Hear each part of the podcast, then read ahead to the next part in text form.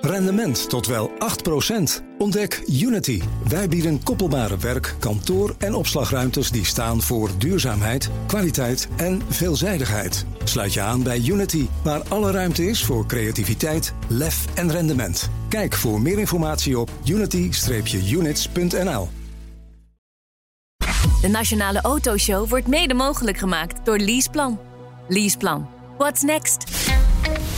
Blijf scherp. BNR Nieuwsradio. De Nationale Autoshow. Meindert Schut en Wouter Carson. Kan autorijden nog duurder worden in Nederland? Je zou bijna zeggen, nou, dat kan niet meer. Wie wil daaraan beginnen? Maar toch, de vakbond die waarschuwt ervoor, CNV. Ja, Het wordt duurder en duurder en duurder. Duurder en duurder. Op welke politieke partij moeten we dan stemmen om het nog duurder te maken? Eh met invoering van rekeningrijden gaat ons Allemaal eh, trouwens, honderden euro's eh, extra per maand kosten. Ja. En dan hoor je straks ook meer over het Nederlandse automerk Caris. Ja, we hebben een nieuw merk erbij. En we spreken zo de baas van BMW. Maar eerst even kort het autonieuws. Ja. Een groot datalek bij eh, Tesla. 100 gigabyte. Dat is echt, echt best wel veel. Ligt op Ja. straat via een ontevreden oud-werknemer in Duitsland. Dit is potentieel heel schadelijk natuurlijk, hè? Ja, het is heel eh, slordig. Maar goed, tegenwoordig, eh, bedoel, al, al je persoonlijke gegevens liggen al honderd keer op straat, heb ik altijd het gevoel. Dus eh, ik maak me er nooit heel druk over. En ik ben ook geen klant bij Tesla, dat scheelt waarschijnlijk ook nog wel. Ja, weet je, ik denk voor Tesla zelf vervelend. Want dan krijg je natuurlijk gewoon lijsten met wie is er allemaal klant en, Ja. en dat soort dingen. En ja, ik weet niet of er ook wachtwoorden en al dat soort dingen bij zitten. Het is slordig. 100 gigabyte is wel veel, ja. Slordig. Ja. Nederlandse autoriteit per se. Ik vind dat wel echt een understatement Ja. hoor. Slordig. Kom op. ja, ik, ik kijk, sowieso is het natuurlijk bizar dat één oud werknemer zoveel data bij elkaar kan harken. Ja. Maar goed, dat, dat hoor en, en lees je wel vaker. De- dus daar begint het eigenlijk al. Je hoort gewoon niet eh, zomaar. De, hè, je- het, is, het staat niet in een Excel-sheetje ergens. Nee, en dan ook nog eens, weet je, ook nog eens Tesla dat zich toch een beetje presenteert als een, als een techbedrijf. Hè? Eh, je hoort ook ja, Tesla iPad op wielen. Ja. Dan, als je uit die wereld komt, dan Maar- moet je dit ook echt Ja. goed op orde hebben. Ja, nee, dus het is meer zo'n eh, Chinese Android-tablet, zeg maar. eh, Ja. die, die, die heel veel lijkt te beloven en eh, wat minder Ja. eh, veilig blijkt te zijn, toch? Dat is zo'n zo'n gevoel krijg je er dan bij. Ja, goed. Maar de Nederlandse autoriteit persoonsgegevens, dus die is inderdaad op de hoogte gesteld en bekijkt de volg- volgende stappen. Ja, wel Eh, na het lange weekend, dus het kan even duren. Ja, waar we in ieder geval niet meer hoeven te kijken is bij het eh, salon. Ja, Oudsalon in Brussel. Het, het, het lijkt toch echt de voorlopig de laatste keer te zijn. Ja, Jammer. nou ja, ja, het verdwijnt allemaal. Hè? Dus, Ja, maar eh, waarom deze? Want dit, was- dit was nog. Het het argument was altijd: dit is een verkoopbeurs. Ja. Er gebeurt tenminste wat. Ja. Ja, ik ben ook heel benieuwd hoe de Belgische autobranche daar dan op een gegeven moment mee omgaat. Want die hadden natuurlijk altijd saloncondities en eh, Ja, je, De helft van de jaarlijkse verkopen Dat werd is daar allemaal in die periode. Ja. En dan kan natuurlijk zeggen, ja, die zouden ze anders ook wel verkopen. Maar je hebt natuurlijk ook wel iets. Ik heb een kapstokje nodig om het aan eh, op te hangen. Dus eh, ja, ze wilden 95% dekking van de merken. En dat, dat leek onhaalbaar. Dus, dus kijk, ze hebben nog even. Hè. Het is nu mei. Het is normaal in januari. Is misschien een beetje een waarschuwing richting de merken van hallo jongens. Misschien wel, maar misschien is het ook wel definitief eh, nee. Ben benieuwd, ben benieuwd. Eh, politie, die is ondertussen helemaal klaar met herriemakers in het verkeer. Hm. Voel jij je een beetje aangesproken? Mm. Nee, ik, rij, ik ben Als je, als je raampje, raampje omlaag doet en weer eh, de medeverkeersdeelnemers Nou, aan het uitschelden ja, bent. Ja, nou ja, weet je, ja, ja, ja, ach ja, weet je, maak geluid af en toe, ja, ja, soms, ja. Mijn auto Soms, is, soms klinkt het als een symfonie. hè? onder belastingvrij luid te zijn. Ik weet nog wel dat ik met een vriend van mij, eh, op- die reed in zijn Taycan op de, op de Duitse autobaan. Ik reed achter hem aan, hij ging best hard. Toen zei hij, zo, dat hoor je echt nog goed, jouw auto, zeg maar, ik voor je. Ik zo, yes! Ja. Nou, En dat klinkt dan ongeveer zo? Iets anders? Ja,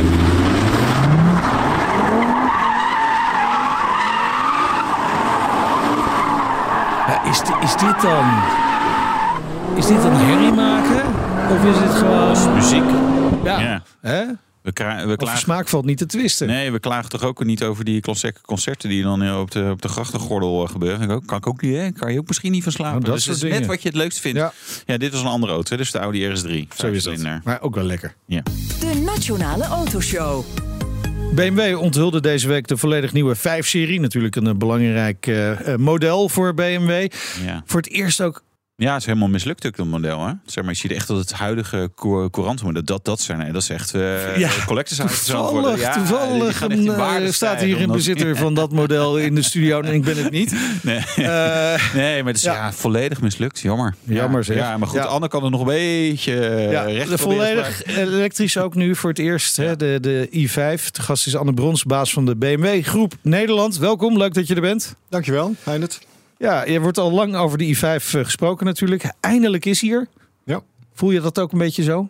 absoluut. Het is natuurlijk met elke, elke nieuwe generatie is het wel weer een, een hele happening. Ja. Eh, het internet explodeert, dus eh, ja, daaraan kun je dat zeker afmeten. Ja. Inmiddels Is- alweer de, de achtste generatie. Achtste. Ja, eerste generatie i5. Dus voor het eerst Eerste- volledig elektrisch. Absoluut, ja, zeker. Dus dat, dit- is dat wel een ding voor jullie? Ik zeg van nou, want langzaam eh, krijgen we natuurlijk alles, eh, zeg maar, ook, ook in een elektrische Ja, versie. nou, met de komst van de i5 eh, en later volgend jaar de i5 Touring, de eerste premium station elektrisch.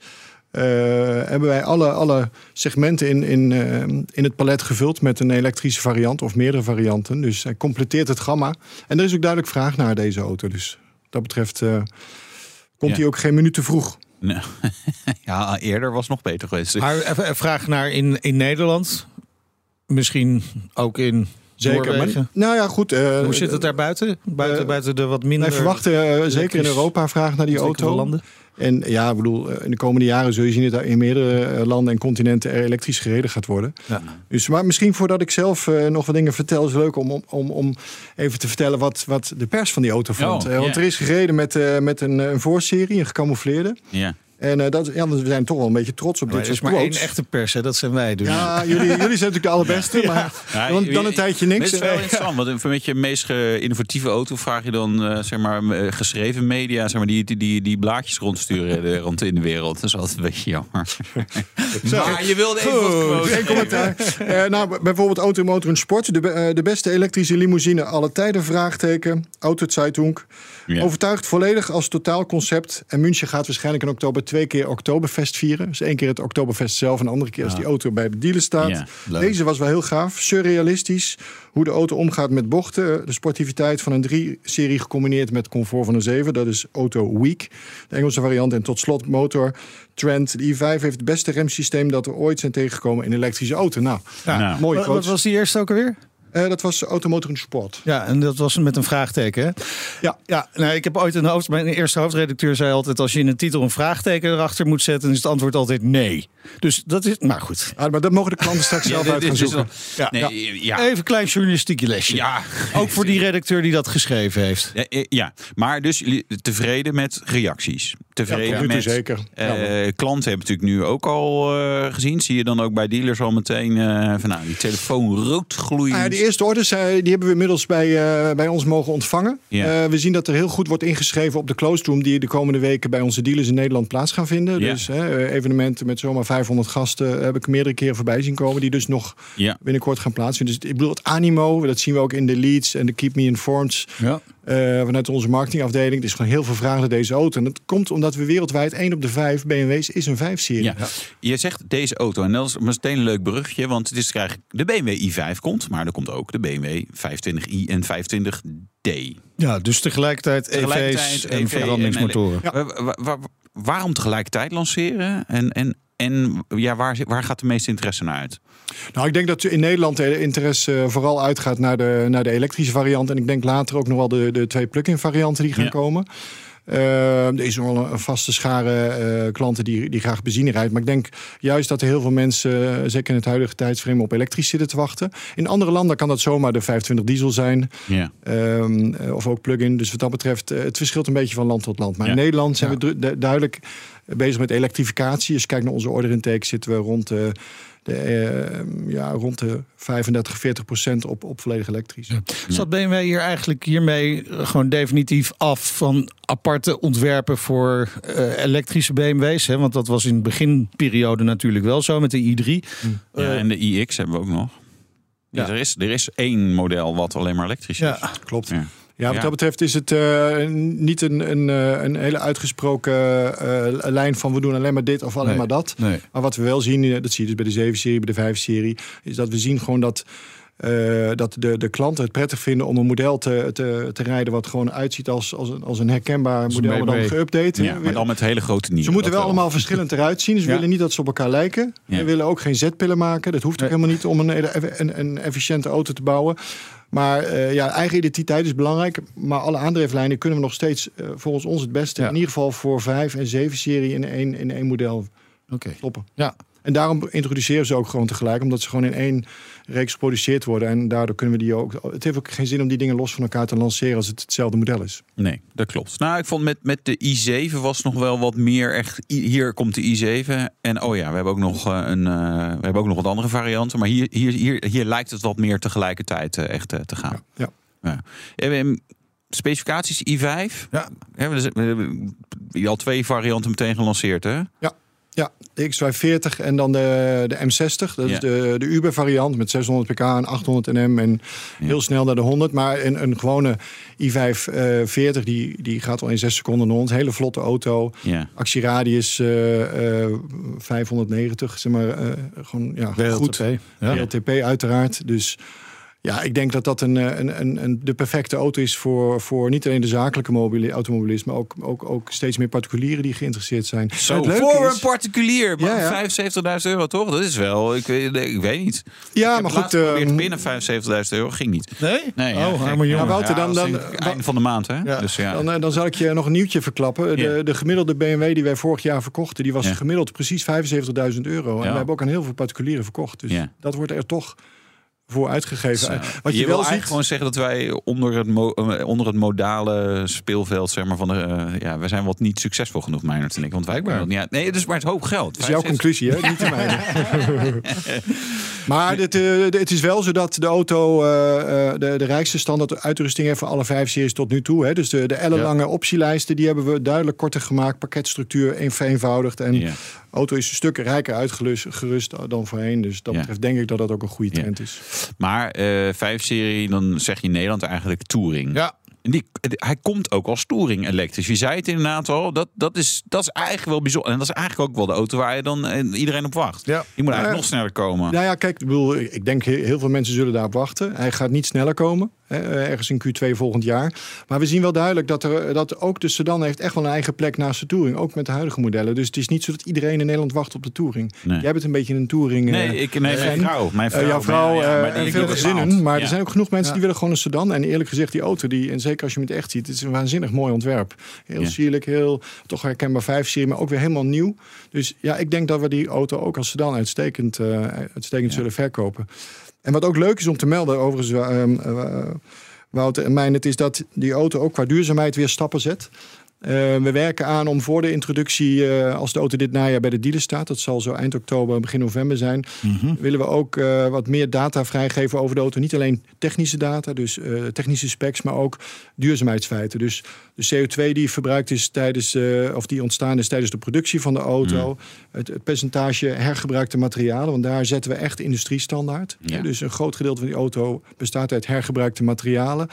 Maar met name dus die, die CO2 footprint en wat we ook in de hele keten hebben kunnen doorvoeren aan besparingen, dat zal ook onderdeel worden van de specs van die auto.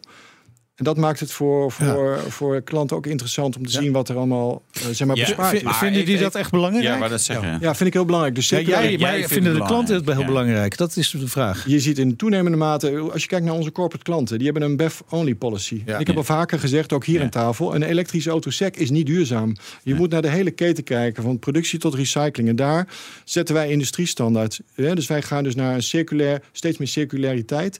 Een steeds hoger percentage gebruikte materialen in onze nieuwe generatie auto's. Ah, oké. En daar zitten Dus, we ruim de, boven dus de corporate eh, partijen die vinden dit gewoon vinden dit belangrijk. zonder Want die kunnen dat in hun, in hun jaarverslag zetten. Hè, van kijk ons Ja. eens even. We hebben allemaal Ja. eh, BMW's. Mijn, eh, en- mijn en- 600 pk sterke i5 is echt heel duurzaam. Want Ja. Die, eh, ja, die kan wel helemaal gerecycled worden als ik hem af heb geschreven op de Nürburgring. Nee, doe er cynisch over, maar ik denk echt dat corporates dat echt ik weet- ik belangrijk weet vinden. weet het. Nee, ja, maar het is vrijdag Alleen par- particulieren denk ik, die, nou, Ja, maar ik denk, ja, Ze goed, gaan denk ik niet op een feestje zeggen... moet je eens kijken, jongen, wat eh, mijn BMW voor eh, hoeveel bomen die heeft gered. Ja, goed, de tijd zal het leren, maar je moet ergens beginnen. En ik denk dat het altijd goed is als je een van de pa- partijen bent die dat initieert. Ja. Ja. Nee, ik vind het zo grappig. Heb jij dat ook bij je zonnepanelen? Dat je dan ziet hoeveel ze hebben opgewekt... en hoeveel bomen je daarmee hebt eh, Ja, dat heb ik inderdaad ook, ja. Ja. Maar ik kijk vooral, en, en mijn, mijn zoon Alexander Ik heeft- dat dan ook heel Hey, vaak. wij- We kunnen ook kijken zeg maar, wat het heeft opgeleverd. Dus ik, heb, Ja. ik heb vandaag weer geld verdiend, inderdaad. Dat is echt superleuk. Ehm, even, Anne, over geld verdienen. Nee, dat is een ja, slecht bruggetje.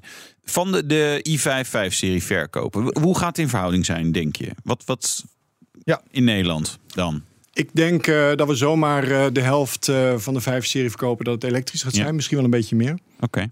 Geen in diesel meer natuurlijk. Eh, wordt wel geleverd, Ja, 25D. toch wel? En later ook nog zescilinder. Maar dat zien we wel heel duidelijk teruglopen in Nederland. hoor. Ik denk dat we nu in onze totale productieplanning van alle modellen ergens nog op 6, 7 procent diesel zitten. In, in In Nederland? Nederland. Ja, wel jammer hoor, want we hebben echt, echt supergoeie en nog Ja. steeds hele schone diesels. Maar eh, daar Ja. is gewoon geen vraag meer naar. Maar ik denk 50, 60 procent eh, kan zomaar elektrisch zijn. Oké. Ja.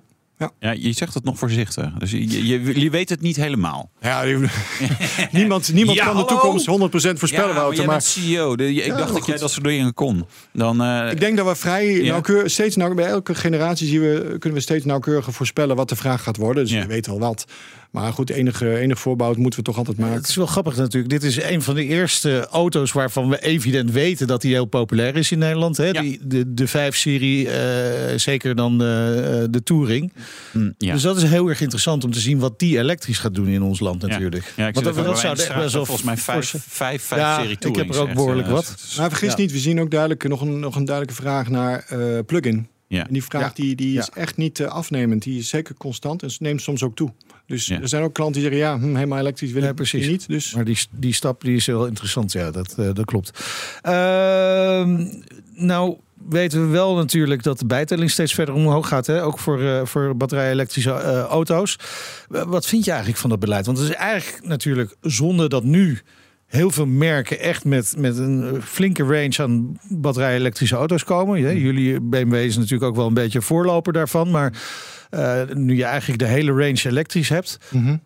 Ja, dat is eigenlijk zonde, toch? Voor die, voor die marktpenetratie. Ja, in, in de basis wel, natuurlijk. Eh, aan de andere kant zien we eh, in de afgelopen jaren, terwijl de, de, de bijtelling toeneemt voor elektrisch, zien we de vraag niet echt afnemen. Dus het, het, het, eh, het wiel is wel draaiender gemaakt en het blijft voorlopig doordraaien. Ja. Ja, de vraag is, is er dan ergens een omslagpunt? Nee, precies. Nee, Eh, maar goed, dan, dan wijs je maar we misschien ook het weer op die, op die wel- corporates die het gewoon in hun beleid zeggen van... joh, als je hier een auto wil leasen, dan moet die batterij elektrisch eh, eh, zijn. En die kijken gewoon naar hun jaarverslag en die willen dat verantwoorden. Maar er zijn natuurlijk talloze MKB'ers die denken van... nou, eh, kijk even met de portemonnee. Ja. En dan maak ik een andere keuze. Zeker. eh, het liefste zien we de bijtelling niet nog verder omhoog gaan voor elektrisch. Dat is Nee. ook wel weer zo. Aan de andere kant wordt het product zelf steeds aantrekkelijker. En, en na verwachting, na verloop van tijd ook wel steeds betaalbaarder. En wordt aan de andere kant fossiel steeds duurder. Dus dat helpt ook wel een beetje Ja, goede de kant andere op. kant 25 i 65.000 euro. eh, i5 begint bij 77. Hè? Dus als je ze louter in een Excelletje zeg maar, naast elkaar zet. Bijtelling ietsje lager voor elektrisch. Maar Ja. ik, ik kan de, uit, de uitkomst weet ik al. De- Ja. eh, als je, het voordeligst is de 25 i. Dat is natuurlijk best wel... Klopt. Ja. Als je het wil stimuleren... eh, Maar de, de prestaties van de, de elektrische auto's zijn ook echt nog wel een stukje... Ik bedoel, het is geen stakker, die 25 hier. Dat Nee. heb je zelf ook al eh, in jouw... eh, maar de prestaties zijn eerder vergelijkbaar met een 540 en die was ook duurder dan een 520 Ja, Dus je klopt. kunt het niet Ja. appel, appel, appel met elkaar vergelijken. Behalve Wouter. als we vanavond in München willen zijn. Dan eh, doe mij maar gewoon de 25D, zeg maar zelfs. Ja, maar, ja, nee, precies, ja. Nee, dat is, nee, maar, nee, nou, die discussie best wel vaak. Dus ja, ja, leuk. 600 pk in die i5 M60. Alleen, ja, even snel naar de windsport. Dan heb ik meer aan eh, een 518D, zeg maar, bij wijze van spreken. Dus eh, dat is wel een beetje van waar heb je nog het meeste aan? Ja, maar goed, ik denk dat de klanten rijden, rijden zeg maar, eh, 45 weken per jaar in Nederland. Dan kun je, is, is elektrisch echt heel fijn. Ja, als je Ja. in het buitenland gaat, dan... eh, hebben ze zeker er? Ja, weken de vraag is, maakt het voor jullie uit? Want jullie leveren het allemaal natuurlijk. ja, absoluut. Dus, ja. Nee, maar daarom hebben we ook nog steeds eh, klanten die gewoon fossiel eh, Ja. blijven bestellen. En Ja. in Nederland is natuurlijk daar misschien wat extreem in. Ja. Eh, in de zin van extreem in elektrisch. Maar als je kijkt Ja. naar de rest van de wereld, ja, dat duurt ook nog eventjes. ja, precies. Ja.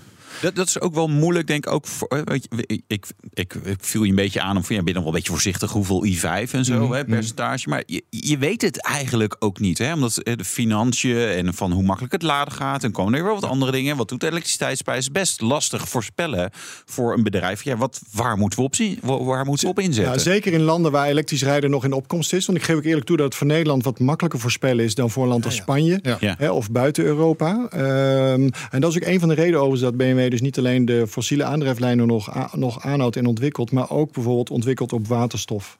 Ja. Ja. want dat is ook nog wel een, Ja. eh, een hele nou, belangrijke daarover gesproken. Bedankt voor het bruggetje, Anne. Eh, in Nederland rijden er nu vier eh, iX5 eh, op waterstof rond. Hè? Testauto's. Hoe, hoe loopt dat project?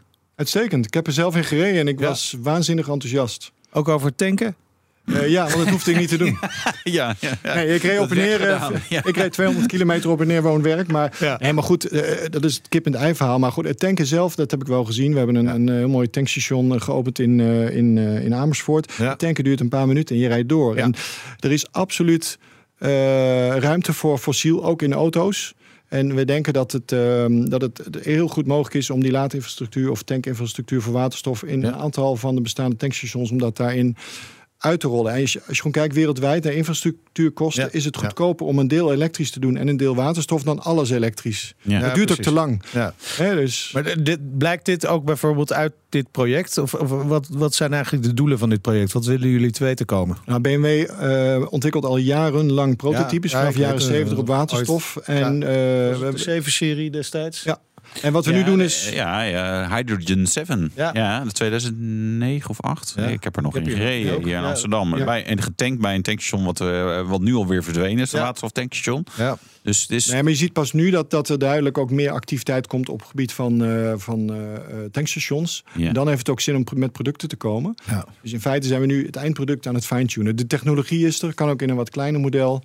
Dus ja, ik zie daar wel, wij, of wij moet ik zeggen, wij Ja. zien daar echt, echt mogelijkheden Ja. eh, voor, voor afzet. Ja, maar het is toch wel bijzonder, want er zijn ook hele eh, massa's mensen die beweren... ja, eh, waterstof voor, voor personenauto's, kansloos. Misschien voor vrachtverkeer. Ik hoorde zelfs iemand van de Vereniging Eigen Rijders Nederland beweren eerder deze week... dat ook voor, voor vrachtwagens kansloos is. Eh, ja, ik, ik begrijp dat jullie zullen zeggen van nou, wij zien het wel.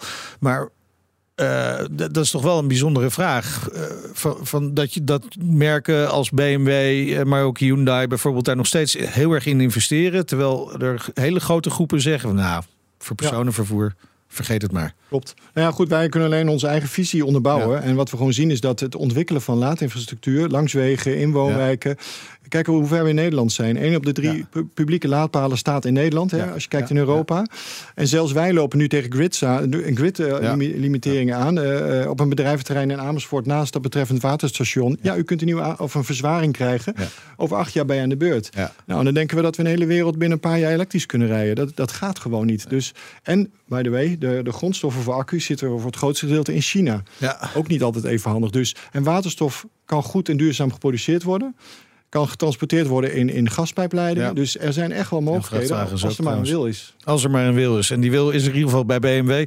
Dankjewel voor je komst naar de studio. Anne Brons, baas van BMW Group Nederland. En zometeen. Ja, maak je borst maar nat voor rekening houden. Autorijden wordt dan nog een stuk Ja, duurder. lekker. En we spreken met het Nederlandse automerk Caris. Tot zo. De Nationale Autoshow wordt mede mogelijk gemaakt door Leaseplan. Leaseplan. What's next? Blijf scherp. BNR Nieuwsradio. De Nationale Auto. Rendement tot wel 8%. Ontdek Unity. Wij bieden koppelbare werk, kantoor en opslagruimtes die staan voor duurzaamheid, kwaliteit en veelzijdigheid. Sluit je aan bij Unity, waar alle ruimte is voor creativiteit, lef en rendement. Kijk voor meer informatie op unity-units.nl. Business Booster. Hey ondernemer, KPN heeft nu Business Boosters. Deals die jouw bedrijf echt vooruit helpen. Zoals nu, zakelijk tv en internet, inclusief narrowcasting... de eerste 9 maanden voor maar 30 euro per maand. Beleef het EK samen met je klanten in de hoogste kwaliteit. Kijk op kpn.com slash businessbooster. Business Booster. Show. Meindert Schut en Wouter Carson. Het Nederlandse automerk Caris heeft een nieuw model klaar. We spreken zo een van de oprichters.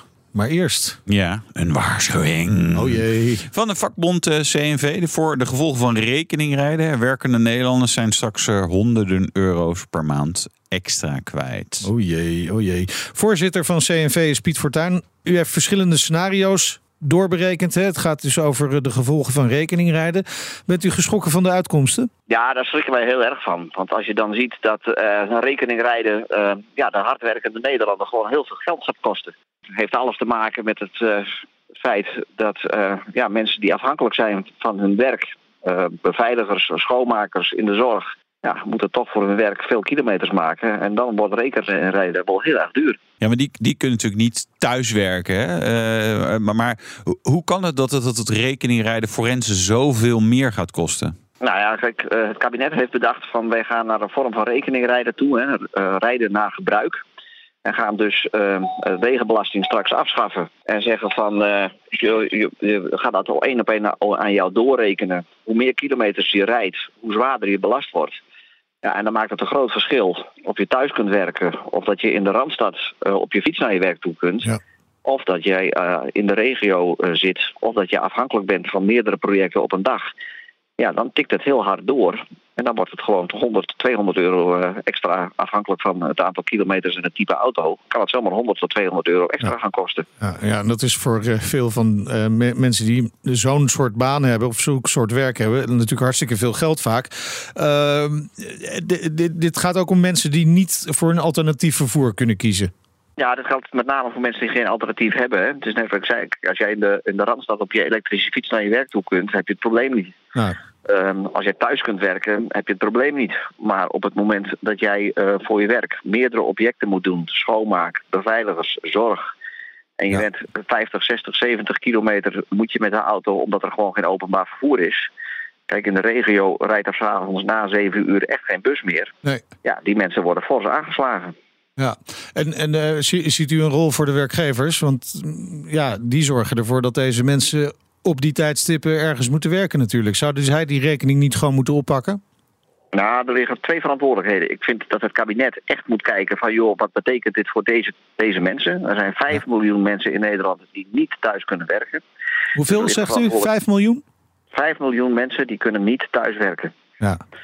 Dus er ligt een verantwoordelijkheid uh, bij het kabinet. Ja, en ook natuurlijk bij de werkgever. Op het moment dat jij schoonmakers, beveiligers, mensen in de zorg naar je werk laat komen en ze moeten van het ene object naar het andere object, of ze moeten zakelijk rijden, ja, dan moet je wel een fatsoenlijke kilometervergoeding gaan betalen. Ja, is dat dan ook de, de oplossing? Moet die kilometervergoeding nou, dat helpt. Dat helpt. Ja. Ik vind ook dat het kabinet echt zich meer moet uitrekken, dat de fiscaal vrije vergoeding omhoog moet.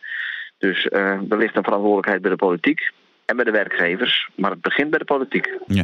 De plannen zijn nog niet helemaal uitgekristalliseerd, toch? Rondom rekening uh, rijden. Hoe, hoe, zeker zijn dit soort bedragen? Of, of is, is, daar nog in te schuiven? Wat, wat, wat, wat zeggen ze in Den Haag daarover? Nou ja, Den Haag is druk bezig om uh, te kijken of ze dat kunnen invoeren. In eerste instantie hadden ze bedacht om in 2030 dat, dat gaan doen. Ze hebben nu in het kader van de klimaatplannen uh, gaan ze het naar voren toe trekken. Ja, het kabinet heeft het voornemen om binnenkort te beginnen met een uh, zogenaamde internetconsultatie. Dan gaan ze mensen vragen van wat vind je er nou van? Ja, uh, het kabinet is zeer voortvarend ermee aan de gang. In het kader van het klimaat willen ze het gaan versnellen. Maar ja, het gaat ons straks allemaal wel raken. Ja, de, staatssecretaris noemt uw reactie voorbarig. Nou, dan denk ik, oké, er is nog ruimte. Dat betekent in ieder geval dat er nog te onderhandelen is. Ja, precies. Uh, we zijn in ieder geval niet te laat. Nee, zo is dat. In ieder geval is dit nu gezegd. Laten we nog heel even naar de situatie bij VDL Netcar gaan. Hè. Dinsdag wordt er opnieuw gestaakt bij uh, de Nederlandse autofabriek. Uh, is, is er duidelijk waarom precies? Want ja, de werknemers zijn gewoon ontzettend boos. Ja, de werknemers bij Netcar zijn inderdaad heel boos op de, de eigenaar van VDL, de, de familie feitelijk. Kijk, op dit moment worden daar BNB's gemaakt. BNB heeft kennis gegeven wij stoppen straks in 2024. In maart uh, stoppen ze met de productie. Dat betekent dat er een nieuw merk moet worden gezocht. Dat lukt niet. Ja, en dat betekent dat de werkgelegenheid van 4000 mensen aan een zijden draadje hangt. De werknemers die zeggen van ja, wij willen alvast wel een goed sociaal plan uh, af gaan sluiten. Dat als wij straks geen werk hebben, dat we terug, kunnen terugvallen op een sociaal plan. Ja, en het lukt maar niet om daar een, uh, met de directie afspraken over te maken. We hebben een paar keer een wilde staking gehad. Mhm. Nu komt er weer een staking aan. Ja, dat heeft alles te maken met het feit dat uh, de, de aandeelhouder niet bereid is om genoeg geld op tafel te leggen voor een sociaal plan. En waar komt die impasse vandaan tussen de directie en de werknemers, oftewel de vakbonden dan ook? Nou, ik denk dat dat ook alles te maken heeft met communicatie. Kijk, uh, de, de, de, eigenaar, de familie, heeft recent uh, een groot dividend naar zichzelf uitgekeerd. Veel geld. Uh, wordt ook slecht gecommuniceerd, wordt ook slecht over de toekomst gecommuniceerd. Ja, de werknemers hebben eigenlijk weinig vertrouwen op dit moment in de directie. Ja, en dan komt dat tot wilde stakingen en vervolgens tot stakingen. Ja, dat is gewoon heel jammer, want het is een fantastisch mooie fabriek.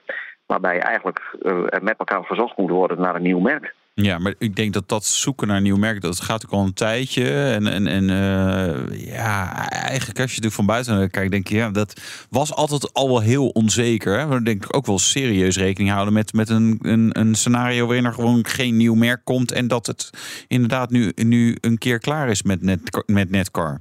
Ja, dat zou maar zo kunnen. En dat is ook precies de reden waarom de werknemers zeggen van laten we dan nu ook een sociaal plan afspreken.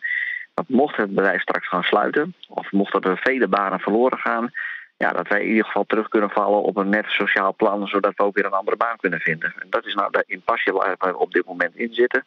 Ja, en dat leidt continu tot nieuwe stakingen. Ja, want VDL zegt zelf eigenlijk, we doen al meer dan strikt noodzakelijk. Uh, maar dat, dat blijkt dat dus de werknemers daar uh, geen genoegen mee nemen.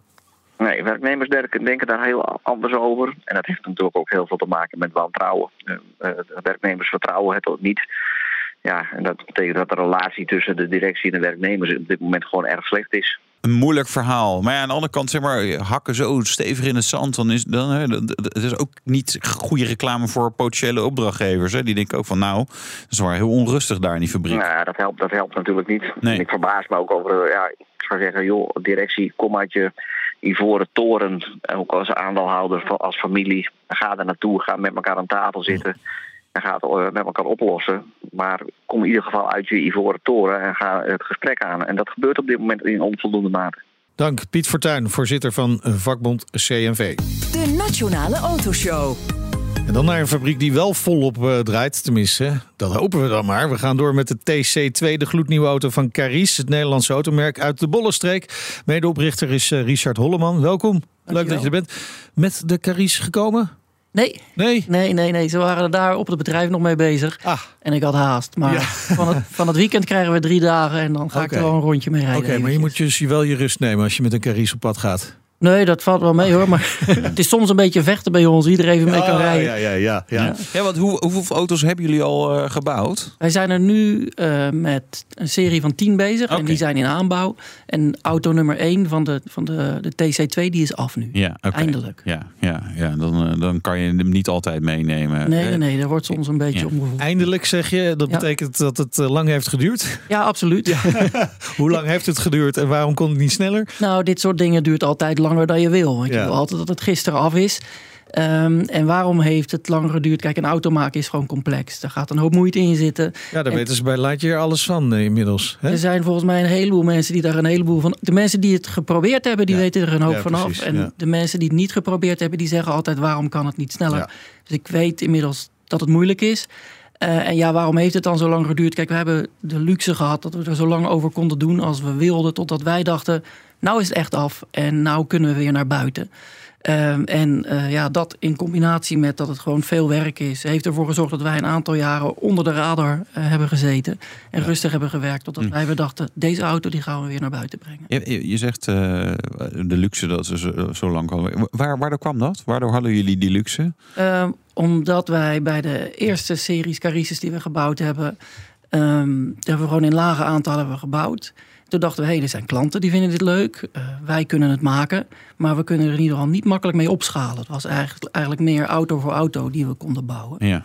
En toen hebben we ook een beetje gezien dat het fijn is om niet te veel rugbaarheid eraan te geven. En dus gewoon zonder dat je er dat veel mensen eromheen van weten, dat je rustig kan bouwen. En ja, dan kan je eigenlijk alleen auto's bouwen. En hoef je aan alle andere kermis daaromheen weinig eh, aandacht te besteden. En dat Ja. zorgt voor een mooie focus. Ja, Het feit dat jullie lang onder de radar hebben gewerkt, eh, betekent ook dat eh, maar heel weinig mensen bekend zijn, denk ik, met Caries. Het Ja. zal misschien de laatste week iets veranderd zijn, omdat jullie toch wel wat publiciteit hebben gehad. Ja. eh, om die eh, T- TC2. Hè. Ehm, kun, kun je de auto even omschrijven? Want mensen hebben denk ik geen idee wat, eh, wat het is. Ja, nee, ik zal het zelf proberen. Jullie hebben wellicht de foto's gezien. Zeker. Ja, zeker. Ehm, Ja. ik- En we zetten ze ook op Twitter, het BNR Autoshow. Dus dan kunnen mensen zelf even kijken. Oké, en ik, En ik gelijk zal, ons volgen. Ik krijg opdrachten van, van hoger af. oké. ik, eh, ik zal proberen het in woorden te vatten. Ja. Maar ik begin eventjes om te zeggen... de mensen kunnen het best naar onze site gaan. cariescars.com en daar kijken. Want ik kan, eh, een, eh, eh, ik, ik kan er een paar duizend woorden aan vuil maken. Ja. En dan weet je nog niet waar het over gaat. Maar ik zal een paar woorden Ja. zeggen dat, dat mensen een beetje een idee krijgen. Het is eigenlijk een roadster. Zoals dus een, een cabriolet, een tweezitter. Zoals eh, vroeger in de jaren 50, 60 veel werden gemaakt. Eh, je had natuurlijk de open sportwagens van Italiaanse of Engelse makelij. Zeg maar. De echte auto's die gemaakt werden in, eh, in fabrieken waar mensen werkten die met passie gewoon iets in elkaar zetten Ja. wat, ze, wat ze zelf leuk vonden. Dus het is een roadster, tweezitter, heel eenvoudig gebouwd. Dus er zit niks in wat niet nodig is. Maar alles wat er wel in zit, dat is zo mooi mogelijk gemaakt. Dus er zit een roesvrij stalen dashboard zit erin met zo'n eh, geslepen zonmotief erin. Ja. Er zitten van die hele degelijke tuimelschakelaars in, die ja, gewoon heel degelijk zijn en mooi eruit zien. En dan verder, als je om je heen kijkt, zie je vooral mooi handgestikt eh, materiaal.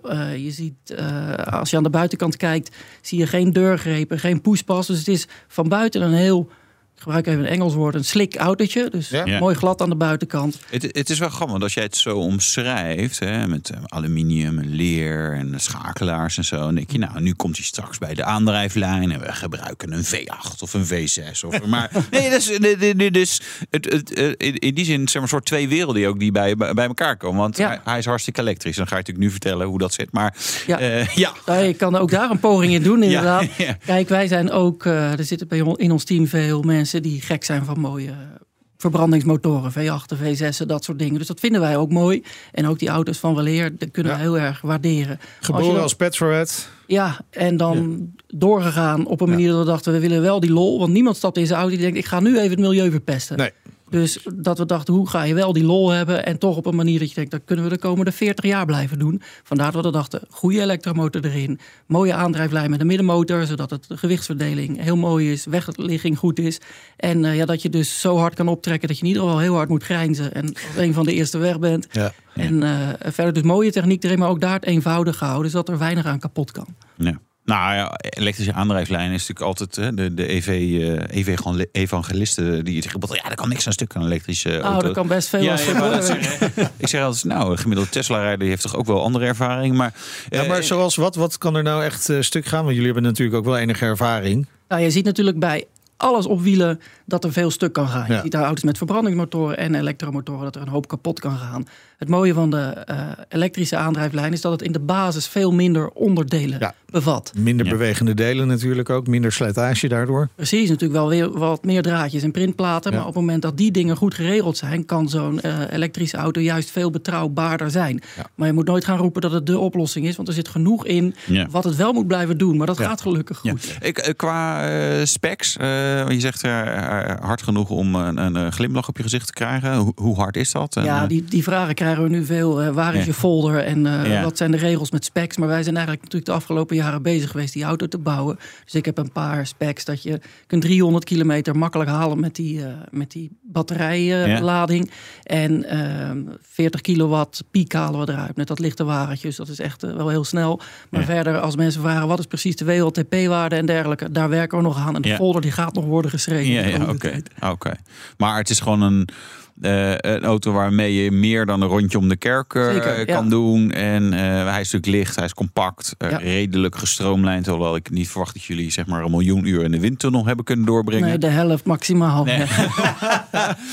Is, heeft u überhaupt in de windtunnel? Zijn er windtunnels in Nederland waar zo'n ding in kan? Nee, hebben Nee, jullie, maar de jongens hebben natuurlijk wel op de, in de 3D-modellen daarnaar ja. kunnen kijken voor een gedeelte. Maar hij is niet de windtunnel daadwerkelijk Nee. ingegaan. Nee.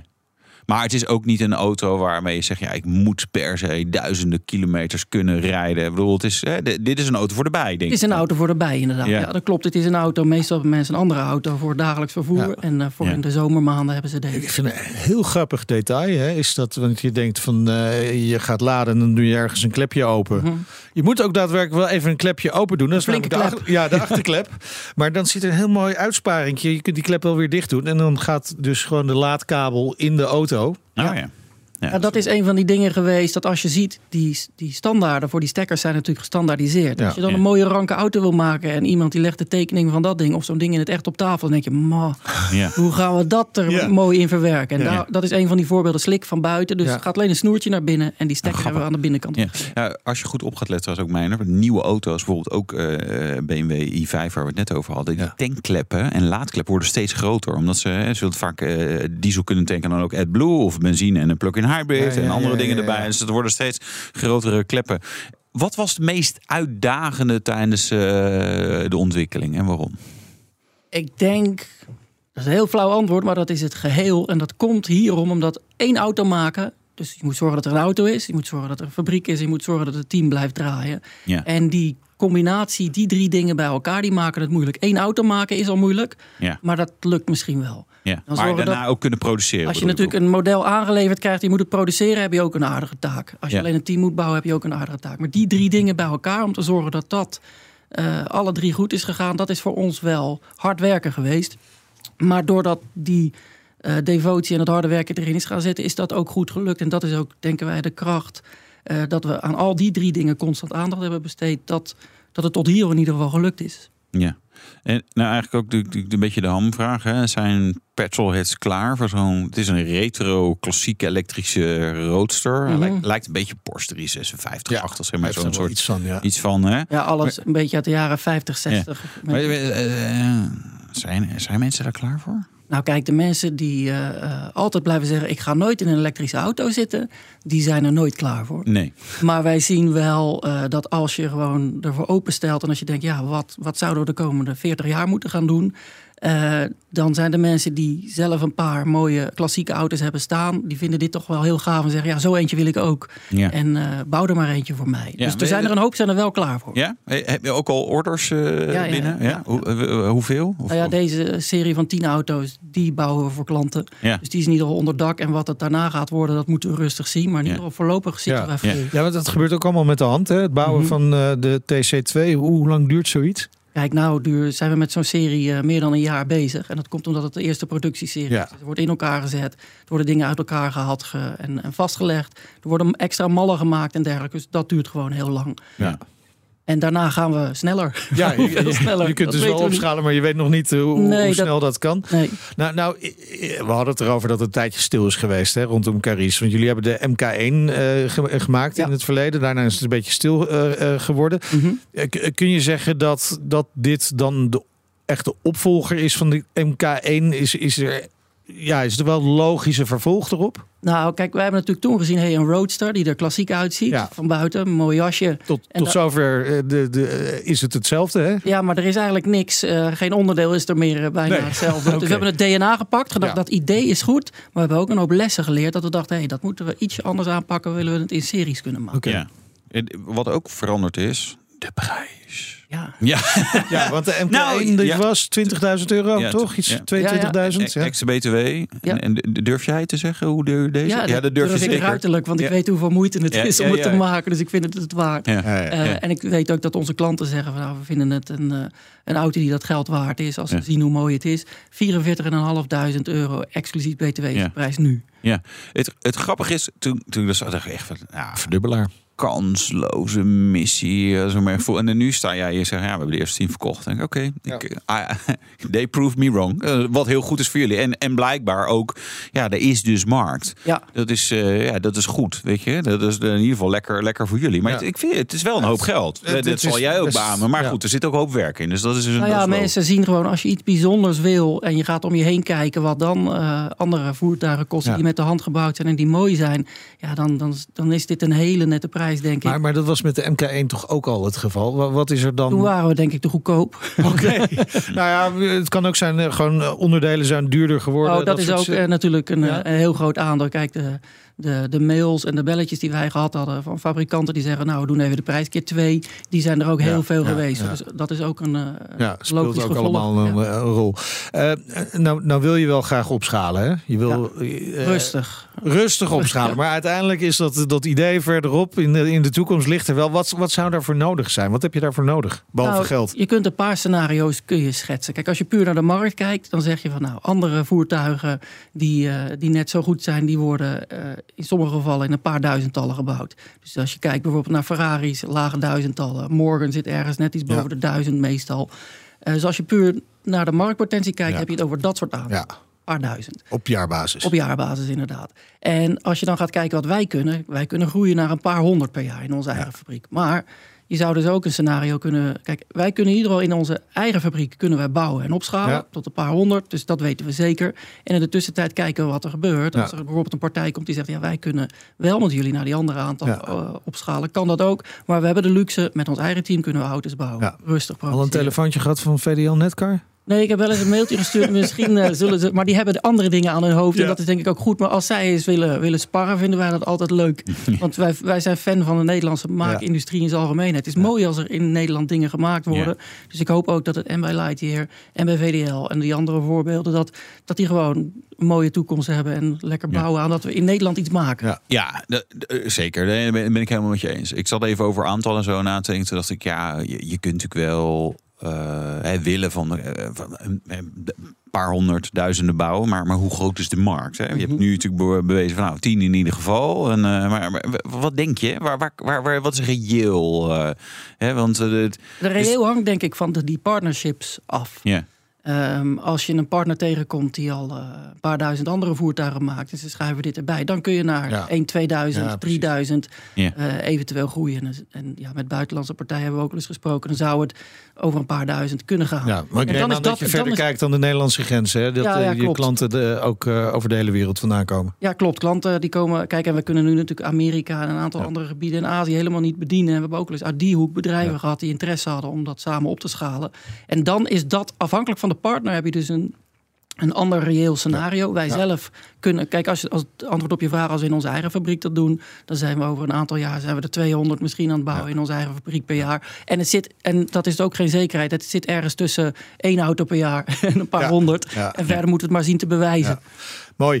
Eh, heel veel succes daarmee. Kunnen, kunnen we binnenkort rijden? Ja, natuurlijk. Je kunt altijd een keertje langskomen. Gaan we Gaan we regelen. zeker doen, ja. Afgesproken. Hartstikke leuk. Dankjewel voor je komst. Richard Holleman, medeoprichter van Caris. Dit was de Nationale Autoshow voor vandaag. Terugluisteren kan via onze website, via onze app of een podcastplatform naar keuze. Ja, vergeet je niet te abonneren. Volg ons Twitter, Facebook, Instagram, LinkedIn. Ik ben Meijnerd Schut. En ik ben Wouter Karsen. Tot volgende week. En dinsdag zijn we er weer met Break the Week. Ja, precies. Stay tuned. En abonneer je. Doei. De Nationale Autoshow wordt mede mogelijk gemaakt door Leaseplan. Leaseplan. What's next? Rendement tot wel 8%. Ontdek Unity. Wij bieden koppelbare werk, kantoor en opslagruimtes die staan voor duurzaamheid, kwaliteit en veelzijdigheid. Sluit je aan bij Unity, waar alle ruimte is voor creativiteit, lef en rendement. Kijk voor meer informatie op unity-units.nl.